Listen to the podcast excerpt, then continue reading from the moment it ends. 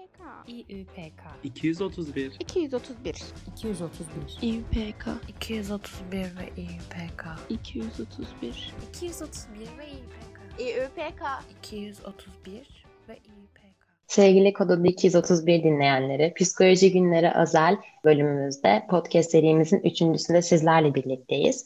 Bu sefer tartışacağımız konu bu hayatta iyiler mi kazanır, kötüler mi? Buyurun arkadaşlar, sizi dinliyoruz. Aslında biraz e, burada şeye girmemiz gerekmiyor mu? Burada Banu'nun görüşünü merak ediyorum biraz. İyi hani neye göre iyi, kime göre iyi, neye göre kötü, kime göre kötü? Bence de öyle ama böyle şey düşündüm. Gerçekten hani insanın içinde bir iyi ve kötü tanımı vardır. Ee, ona göre de bir şekillenir. Ama burada genel bir iyilik hali ve genel bir kötülük hali var ya. Orada işte e, nasıl kim kazanır diye böyle şey düşündüm. Anlık olarak kötülerin kazandığını düşünüyorum. İşte hani biraz daha belki işte bir önceki podcastimize gönderme yaparak işte daha fazla saldırganlık gösteren insanı biz kötü olarak tanımlıyorsak o saldırganlığı gösterip orada kazanabilir Ee, ve bu şekilde hani anlık bir kazanç sağlayabilir ama e, benim düşünceme göre yani bence böyle uzun vadede iyiler daha fazla kazanıyormuş gibi geliyor bana en azından.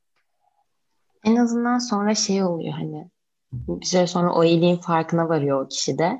Ama kötülükte hep bir kötü olarak kalıyor ve geri dönüş olmuyor. Ama iyilik yaptığın zaman sonrasında bir sana geri dönüş oluyor. Bak böyle olmuştu diye. Hani evet diyorsun ya hani iyilik yaptım. O anda pişman olmuştum da. Ama bir geri dönüş oldu bak fark ediliyor gibi bir şey oluyor. Ben de katılıyorum buna. Hani iyilik anlık bir kurtarma değil, anlık bir kazanç değil ama zamanla katlanınca bir kazanca dönüşüyor. Ama kötülük anlık günü kurtarmak isterseniz kötülük yapabilirsiniz ama yıllara devretmek istiyorsanız iyilik yapın gibi bir şey oldu.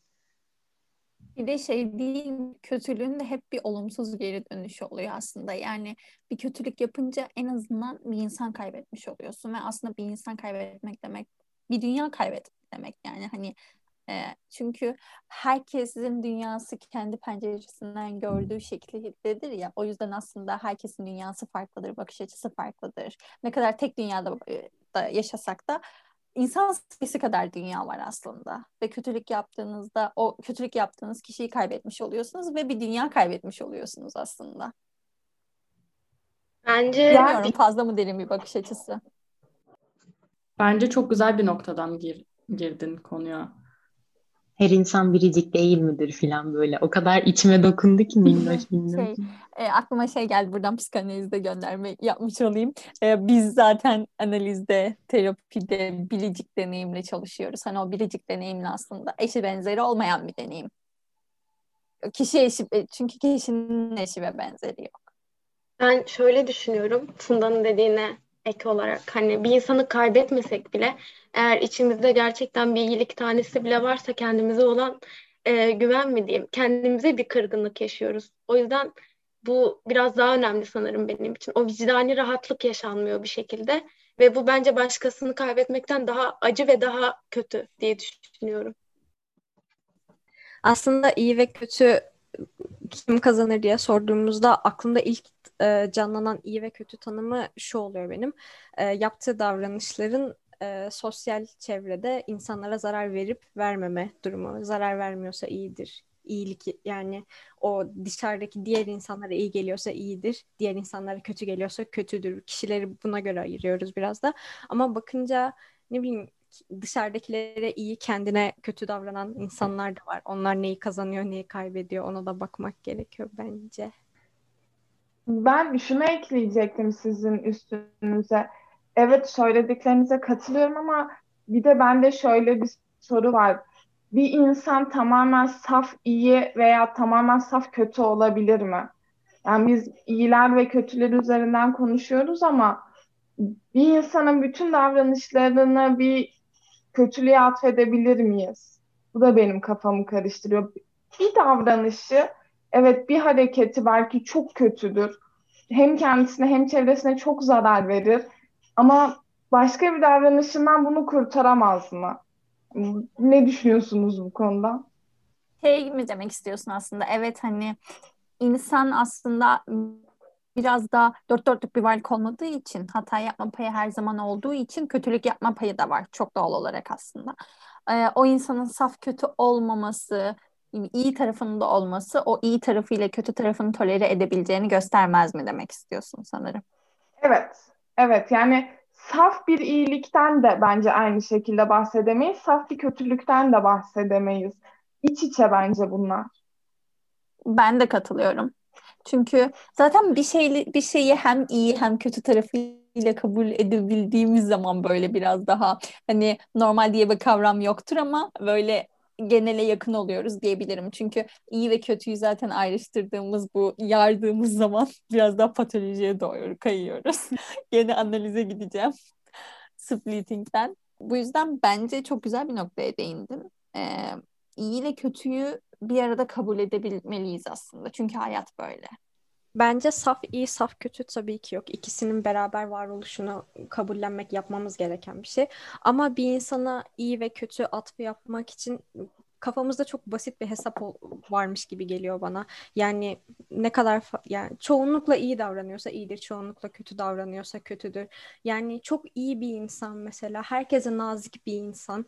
Bir gün topluluk içinde çok sinirlenip birisine küfür ettiğinde bize garip gelir.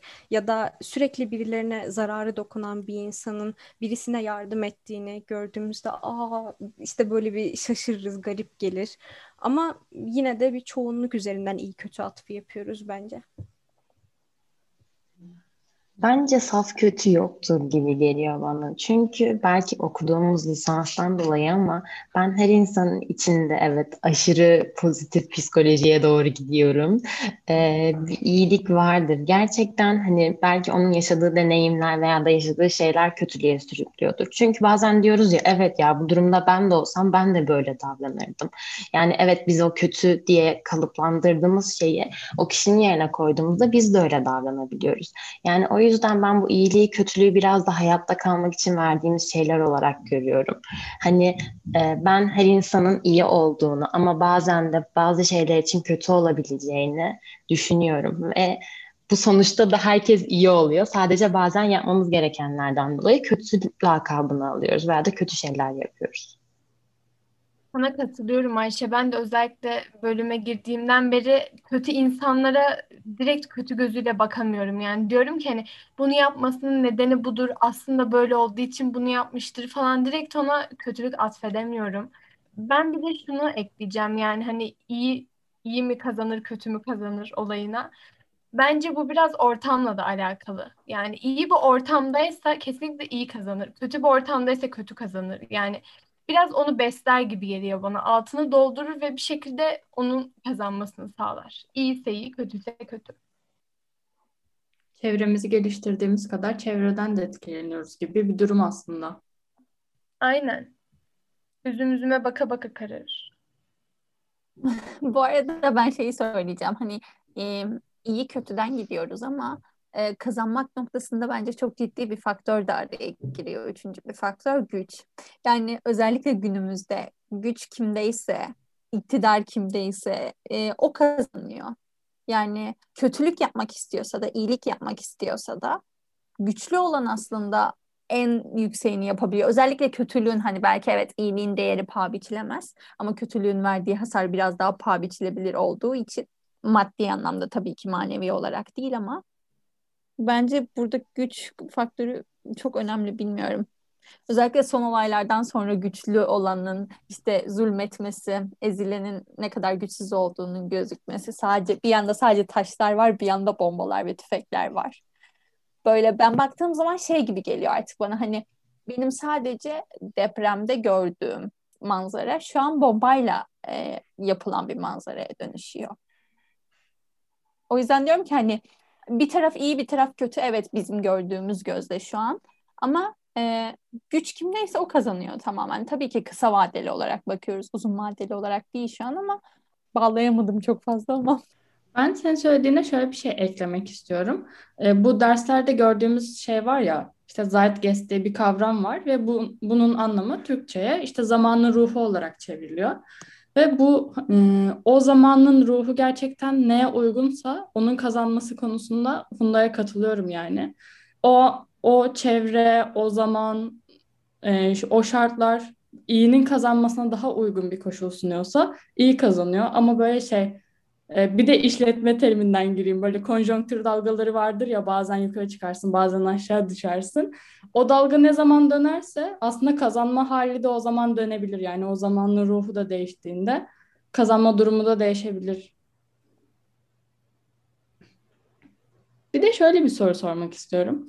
Mesela şimdi biz bu iyi ve kötüyü tanımlarken aslında böyle şey e, değer yargılarımızla bakıyoruz ve daha böyle gündelik bir açıdan bakıyoruz. İşte bir insana zarar vermek noktasından bakıyoruz. Mesela örnek veriyorum az önceden e, yola çıkarak. Peki bu iyi ve kötü halini yani işte ahiret inancımız var ve buna göre iyi ve kötü hali de e, şekillenebiliyor ya. Bu konuda ne düşünüyorsunuz? Aslında biz iyiliği ve kötülüğü tanımlamadık Banu az önce. Güzel bir noktaya değindin. Yani iyilik kavram olarak iki durum arasında veya birden çok eylem arasında tercih edilmesi gereken tırnak içerisinde. Ee, bu şekilde yer alıyor. Tercih edilmesi gereken. Kötülükse bunun tam tersi olarak adlandırılıyor. Dinde sevap, ahlak felsefesinde etik. Ya bu diğer e, disiplinlere göre işte çeşitli isimler alabiliyor. Ama buradaki tercih edilmesi gereken kavramı önemli bence. Yani sonuçta burada e, her tercih bir yandan bir vazgeçiştir diye bir söz var sonuçta ve aslında burada bir iyiliği tercih ederken bir kötülükten vazgeçiyorsun ama belki vazgeçtiğin bir kötülükten karşındaki dallanıp budaklanıp daha güçlü hale gelip uzun vadede iyiliğe döndürecek, ileride daha kötü olabilecek bir davranışı. Yani tercih edilmemesi gereken bir davranışı yerine tercih edilebilir olan davranışı tercih edecek. Hani bunu bilemeyiz. Bu çok bireysel bir şey. İnsan sevdiği insanın kötülüklerini görmez. Yani tercih etmemesi gereken davranışlara göz yumar ama sevmediği insanların e, yaptığı iyi davranışlarda bile bir e, samimiyet arar. Mesela illaki orada e, yok o hür iradesiyle onun e, tercih edilebilir olanı tercih ettiğine inanmaz yani. Burada çok bireysel bir konu ama burada kim kazanır? Ben e, Sedef'e çok katılıyorum. Vicdanen rahat olan kazanır bence kesinlikle ve e, başta da bahsettiğim gibi yani iyilik kötülük burada çok da önemli değil. Sonuçta hepsi bize çok güzel deneyimler katıyor. Ama tabii ki bunların da boyutu çok önemli. Hani normal düzeyde bir şeylerden bahsediyorum. Tutup da insan öldürmekten falan bahsetmiyorum. Ay kan dondurucu. Bir şey söyleyeceğim. Araya bir şey girmek istiyorum. Aslında bu iyi kötüyle de bağla, bağdaştıracağım. Hani onun da dediğinden yola çıkarak. Şimdi biz e, birbirimizden çekinerek aslında birbirimizi hani az önce onun da dedi, onun da dediği gibi e, yüzeysel seviye hani iyi kötüden bahsediyorum. Çok fazla kötüden değil günlük hayatta karşımıza çıkabilecek çok sıradan kötü şeyler diyebileceklerimizden bahsediyorum. Aslında biz hani inanç sistemiyle de bunu ayrıştırırsak a inanmayan kötüdür ya da işte deist olan kötüdür ya da hayır İslam işte Müslüman olan kötüdür ya da yok Müslüman olan iyidir gibi birbirimizi ayrıştırırsak aslında e, o e, ateistliğinden dolayı kötü olmuş oluyor. O da Müslümanlığından dolayı kötü, kötü iyi olmuş oluyor gibi bir şeye giriyoruz. Hani bir hem ayrıştırmaya girmiş oluyoruz hem de iyi kötüyü çok keskin sınırlarla ayırmış oluyoruz.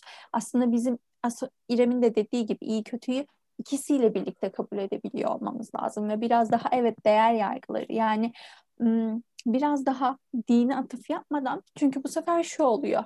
Müslüman olan hani iyiydi bir kötülük yaptığında o zaman din kötüdür oluyor. Ya da işte aa ateist iyilik yaptı, aa ahlakı varmış, aa şok böyle şaşırılıyor.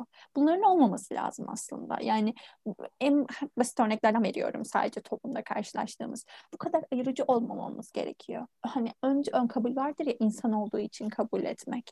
Hani herkesin de bir değer yargısı vardır. Kimisi İslam'a göre belirler değer yargısını. Kimi ailesine göre belirler. Kimi ge- tamamen geleneksel ve göreneksel olarak belirler kimdeki tamamen öznel bir değer yargısı oluşturur.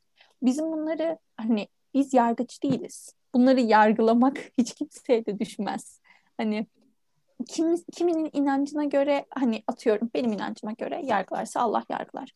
Ama senin inancına göre belki o yoktur hani ve o da yargılamaz. Hani bu ama bu insana düşmez. Hani insan kadar aciz bir varlığa bu düşmez yargılamak. Hele ki birbirini yargılamak.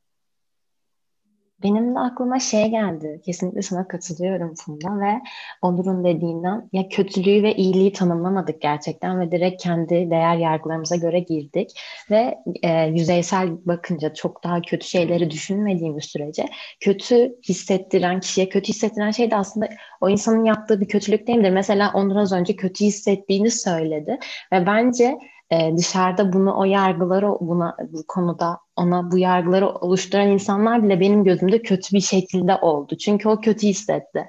Hani demek ki saygısız bir insanın yaptığı bir şeyde, bu konuda saygı göstermeyen bir insanın yaptığı bir şeyde onun kötü biri olduğuna delalet etmiş gibi geldi. Hani bilmiyorum galiba çok uç bir kavram, iki kavram ve herkesin kendisine göre iyisi ve kötüsü var. Benim de mesela az önce Onur'a kötü hissettiren, Onur'un kötü hissetmesi neden olan şeyler bende o kişilerin veya da o şeylerin kötü olduğuna dair bir belirti verdi. Bilmiyorum. Ben de bir şey diyebilir miyim?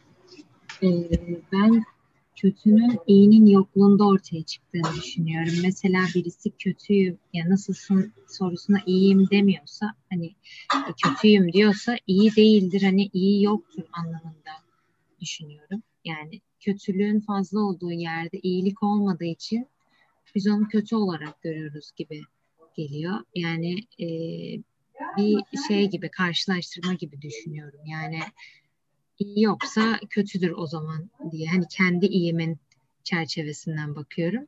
O yüzden de ortadaki bu iyi kötü ayrımı biraz kişiselleşiyor.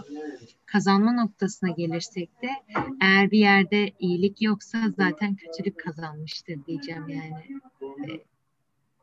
E, farkına varamıyorsak kendi penceremizde orada kötülük kazanmıştır. Ben Zeynep'e şuradan bir ekleme yapmak istiyorum. Ee, hani bir sefer çok ünlü, viral olan bir video vardı ya, herkesin hayatına kimse karışamaz diyen amca. Yani benim açıkçası hayat felsefem biraz da bu. Eğer benim davranışım çevremde bir probleme, soruna yani sebep olmuyorsa, başkasına zarar vermiyorsa bana göre kimse bana karışamaz. Ve bunu bence biz aşırı yapıyoruz toplum olarak da başkasının hayatına çok fazla müdahil oluyoruz ve bunu kendimize hak görüyoruz. Böyle olunca da hem başkasının hayatına müdahil oluyorsun hem de onun iyisine kötüsüne de bir şekilde karar verme hakkını aslında kendinde görmüş oluyorsun. Karşındakinin hareketini neye göre iyi veya neye kötü göre kötü değerlendiriyorsun da buna karışmış oluyorsun. Bu benim çok muzdarip olduğum bir konu açıkçası ve ben şunu söylemek istiyorum. Bence e, gerçekten eğer çevresinde bir probleme yol açmıyorsa, e, sorun doğurmuyorsa bence kötü olarak değerlendirmemeliyiz. Bize göre iyi olmasa bile bence kötü değildir. Kötü olarak değerlendirmemeliyiz ve bu yüzden de müdahil olmamalıyız kimsenin hayatına. Çünkü Zeynep'in de dediği gibi iyi ve kötü kavramları burada birazcık kişiselleşiyor. O yüzden bana göre iyi olmayan her zaman kötü olmak zorunda değildir. Benim düşüncem böyle. Yani kötü biraz da başkasına zarar veren şeyde o kötüye giriyor değil mi? Ben de ona katılıyorum. Hani herkes kesinlikle kendi kararlarına ve kendi iyisine kötüsüne her şeyine kendi karar vermeli. Çünkü bu hayat onun ve onun yaşamı. Ve kötü dediğimiz şey demek ki biraz da başkasına zarar veren şey veya da iyilik yapıyor dediğimiz şey de başkasına yaptığı iyi bir şeyden kaynaklı. Ama şu da geldi aklıma. Kendimize de iyilik ve kötülük yapıyoruz bazen. Ee, bu da çok soru işareti oldu kafamda. Yorumunuz nedir? Ya da bazen iyilik yaptığımızı sanıp kötü olmasına sebep oluyoruz. Zaten kötülük yaptığımızı düşünüp iyi olmasına sebep olabiliyoruz. İşte bence böyle durumlar e, iyilik yaptığımız sanarken kişiye kötü gelmek e, toplumlardaki iyilik ve kötülük yargılarının oluşmasını sağlıyor. Bir şekilde bunlar birbirlerini dengeliyor. Neyin iyi neyi kötü olduğunu yaşadığımız çevreyle beraber biz belirliyoruz. Biz de onun bir parçası olarak. Evet. O denge haline şöyle bir şey eklemek istiyorum. Hani bence bir şeyin yokluğunda doğmuyor iyilik ya da kötülük. Hani kötülük yoksa iyilik vardır gibi düşünmüyorum ben e, her zıtlıkta bence ikisi birbirini doğuruyor ve her bir seçimde iki yolumuz var bence iyi kötü diye değerlendirdiğimizde. O yüzden her zıtlık için birbirini doğurduklarını ve birbirini güçlendirdiklerini ya da zayıflattıklarını düşünüyorum. Yani bence iyi olmadan kötü de olamaz, kötü olmadan iyi de olamaz. Yani şöyle e, açıklayayım. Dünyada sadece iyilik olduğunu bilsek ona iyilik demezdik muhtemelen ya da sadece kötülük olduğunu bilsek sadece kötülük de demeyiz. Kötüler Aslında- iyi ki varlar ki iyi tanımımız var diyeyim o zaman. Aslında biraz referans noktası gibi değil mi? Yani mesela iyi ve kötü diyoruz. As e, iki uç noktadan bahsediyoruz. Belki de bunun bir nötrü var ve bu nötre göre hani o orta nokta, o belki sıfır noktası olarak bile tarif edebiliriz bunu. Kötülüğü eksi uç olarak tanımlıyorsak ve iyiliği artı uç olarak tanımlıyorsak ona göre de biraz şekillendirmiyor muyuz? Mesela e, yaptığımız bir şeyi iyi olarak değerlendirdiğimizde hani kötü değil ve kötüden uzak olduğu için iyi olarak değerlendirebiliyoruz. Hani tam anlamıyla bazen iyi demiyoruz ama kötü de değil dediğimiz nokta. Hani ona göre daha iyi. Hani bir referans noktası var gibi. Cansu'nun şey yorumu aklıma geldi. Bir sayı doğrusu düşünün arkadaşlar. Eksi ve artı. Evet. Kötüler eksiye doğru gidiyor. İyiler artıya doğru ve bunun bir derecesi var. Bu programda her şey koordinat sisteminde ve belirlidir tanımlı. Bence birazcık daha şey yani kötü ve iyiden çok ben hani o ortadaki alana Banu'nun dediği gibi inanıyorum. Hani oraya gri bölge dersek gerçekten genel olarak yapılan çoğu şey gri bölgede. Bir şeyi iyi ya da kötü olarak nitelendirmek için e, niyete de bakmak gerekiyor. Çünkü bir insan çok iyi bir niyetle bir işe başlayabilir ama sonra kötü sonuçlanabilir, başkasına zarar verebilir. Niyete bakmak gerekiyor ve böyle çok uçlarda olması gerekiyor anladın mı? Çünkü kişi kendisi için bir şey yapıyor. Bir yani kendisini düşünerek bir şey yapıyor ama karşısındakine kötü geliyor bu. Yani bu iyi midir, kötü müdür şimdi arkadaşlar? Bu hep şey çıkıyor ya. Herkesin siyahı da beyazı da farklı yoğunluktadır, farklı şekildedir. Grisi de aynı şekilde. O yüzden hani bana siyah gelen başkasına beyaz gelebilir ya da tam tersine gri gelen siyaha kaçabilir bir başkasında. Hani hepimizde siyah, beyaz ve gri var ama bunun yoğunluğu da e, görüntüsü de hep farklı. Yani bence siyahın tonu bile farklıdır hepimizde. Bana aşırı kötü gelir bir şey ama Ayşe'ye o kadar kötü gelmez. Ya bu da bence işte hem çevreden hem de genel bir özet gibi olacak hepimizin söyledikleri. Sadece hani niyet de yetmiyor bazen, davranış da yetmiyor. Hani ikisi birbirini tamamlayan unsurlar neticede.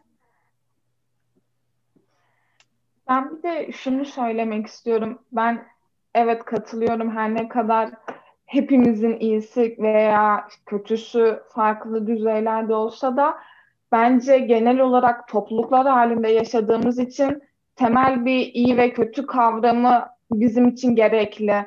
Yani toplumun nereye gideceğini birazcık daha yönlendirebilmek için, düzeni belki sağlayabilmek için bir iyi ve kötü kavramı günlük yaşamımızda bence gerekiyor. Her ne kadar kimse kimseye karışmasın desem de yine de bir temel iyi kötü kavramları olmalı. En azından belli yasaklar, belli çerçeveler olmalı ki toplumdaki kalabalık yaşamlardaki düzen sabit kalabilsin. Çünkü kötülüğün veya iyiliğin olmadığı bir dünyada herkesin her şeye izni varmış gibi geliyor bana.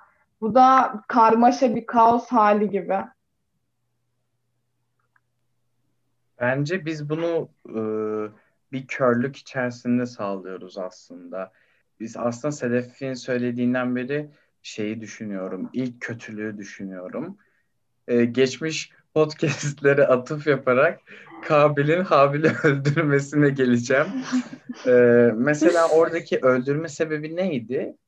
Kıskançlık. Aslında kıskançlıktan ziyade ya tabii ki çeşit çeşit kaynaklara göre rivayetler var ama ya benim bildiğim e, yani popüler olan da o sanırım bilmiyorum. Belki ben biliyorum diye popüler dedim. Habil bir e, e, hayvancı işte hayvan otlatıyor ediyor. Kabil de bir çiftçi. Habil'in hayvanları Kabil'in otlarını yediği için aslında bu bir iyilik. Hayvanların beslenmesi, gelişmesi belki işte Habil hayvanlar büyüdükten sonra Kabil'e de işte hayvanın etinden, sütünden faydalanması ona da verecekti. Böylece o iyiliğin karşılığını da alabilmiş olacaktı. Ama e, kıskandı. Dedi ki işte o benim emeklerimi heba ediyor e, diye o hayvanları bakımını üstlenemesin diye öldürdü kardeşini. Ve bir kötülüğe sebep oldu. Ama Kabil'e göre bu kötü bir şey değildi. İşte a, burada da bir tık Aslı'nın söylediğine göre, ya aslında hepimizin söylediklerine göre e, kişisel bir şeydi. E, bunu nasıl körlüğe bağlayacağım? Mesela e, aslında toplumda da bir şekilde bu iyilikler ve kötülükler hep oluyor. E, ama belli bir düzenin sağlanması için göz yumuyoruz. İyiliğe de çok göz yumuyoruz, kötülüğe de çok göz yumuyoruz. İşte bu yüzden ülkede tagler açılıyor Twitter'da gündem oluyor. Bir şeylere ses çıkartıyoruz. İyi olanı da payla paylaşmaya, kötü olan için de ses duyurmaya çalışıyoruz. Tercih edilmemesi gerekenlere karşı tercih edilebilen edilmesi gerekenleri savunmaya çalışıyoruz. Aslında dengeyi buradan yakalamaya çalışıyoruz. Ama bu birazcık da yağmacılığa sebep olduğu için bir görmezden gelme hali var insanlarda. Farkındalığa karşı bir algı kapanması gibi bir şey var ve bu bence bizi bir arada tutabilen bir şey. Konuyu belki de farklı bir yerden ele alarak ben şunu da eklemek istiyorum. Hani dediğim ya tagler açıyoruz, kötüye karşı ses çıkartıyoruz. Ee, benim son zamanlarda çevremde bununla ilişkili en çok duyduğum şeylerden biri de eskiden de bu kadar kötülük var mıydı? Yani vardı da yaşanıyordu da acaba bizim mi haberimiz yoktu? Yoksa şimdi mi çok arttı? Ama baktığımız zaman özellikle ben küçük bir şehirde yaşıyorum. Ailem de burada hani doğup büyümüş, burada yetişmiş insanlar ve onlar şunu söylüyorlar. Aslında hep kötülük vardı. Yani belki Twitter'dan dünyaya ya da ülkeye açılamıyorduk ama burada herkes birbirinin ne yaptığını bilirdi. Ve Onur'un dediği gibi aslında buna belli bir düzeyde de göz yumarlardı. Bir körlük halinde hareket ederlerdi. Hep kötülük vardı. Herkes birbirinin ne yaptığını bilirdi. Gizli kapılar arkasında neler olduğunu herkes bilirdi. Çünkü gerçekten küçük bir yerdeyiz. Ama iyiliğe göz yumulduğu kadar evet kötülüğe de göz yumuluyordu. Hala da belli çapta evet göz yumuluyor. Belli bir şekilde körlük halinde hareket ediyoruz. Ben e, Onur'un Habil Kabil söyleminden şunu şey yapacağım aslında. Hani e, Habil Kabil'i öldürüyor ama daha sonrasında pişman da oluyor. Yani evet bir kötülük yapıyoruz. Belki tamam hani son pişmanlık fayda vermez diyoruz ama bazı kötülükler telafi edilebilir şeyler. Ve biz aslında hani vicdan dedi Sedef'te ona da atıf yapmış olayım.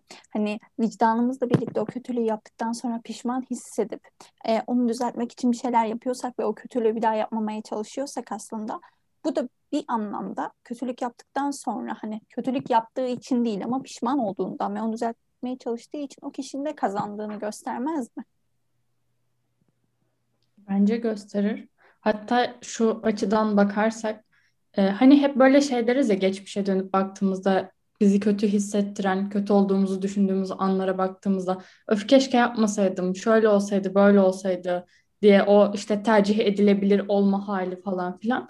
Ama böyle bugüne baktığımızda da şunu görürüz. Hani o gün o kötülük yapılmasaydı belki de gerçekten şu anki iyilik hali bilinemeyecekti ya da şu an olduğumuz insan olamayacaktık. Hani o e, belki içimizde o zaman da kötülük vardı ama şu anda işte e, senin de dediğin gibi Funda işte pişman olup bir şeyleri değiştirmeye çalıştığımızda oradan ders alıp yola devam ettiğimizde kötüden iyiye doğru bir yere doğru gidiyoruz ve aslında kazanmamıza sebep olan şey de bu değil mi? Hani uzun vadede kazanırız dediğimiz konu gibi. Peki biz kötülük yaptıktan sonra pişman olan insana iyi insan diyebilir miyiz? Bence Bence orada evet. ben şeye önem veririm sanırım orada. O insan gerçekten o kötülüğü kötülük olduğunu bile isteye mi yaptı?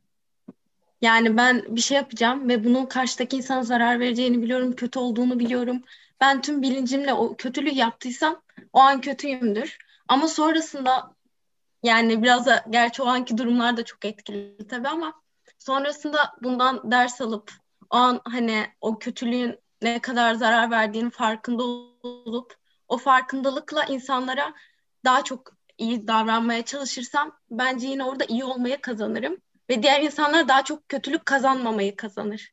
Biraz karışık bir cümle oldu ama bence oradaki niyet hani gerçekten bilinçli mi yapıyor o kötülüğü? Ne kadar bilinçli yapıyor? Çünkü Banu'nun dediği gibi hani önceden bir kötülük yapıyoruz ve şu anki halimizde diyoruz ki hani şu anki aklım olsaydı o anki kötülüğü yapmazdım. Ama o kötülüğü yapmasaydım şu anki aklım olmazdı. Biraz bu döngü yani. O zaman Sedef'e birazcık daha renk katayım.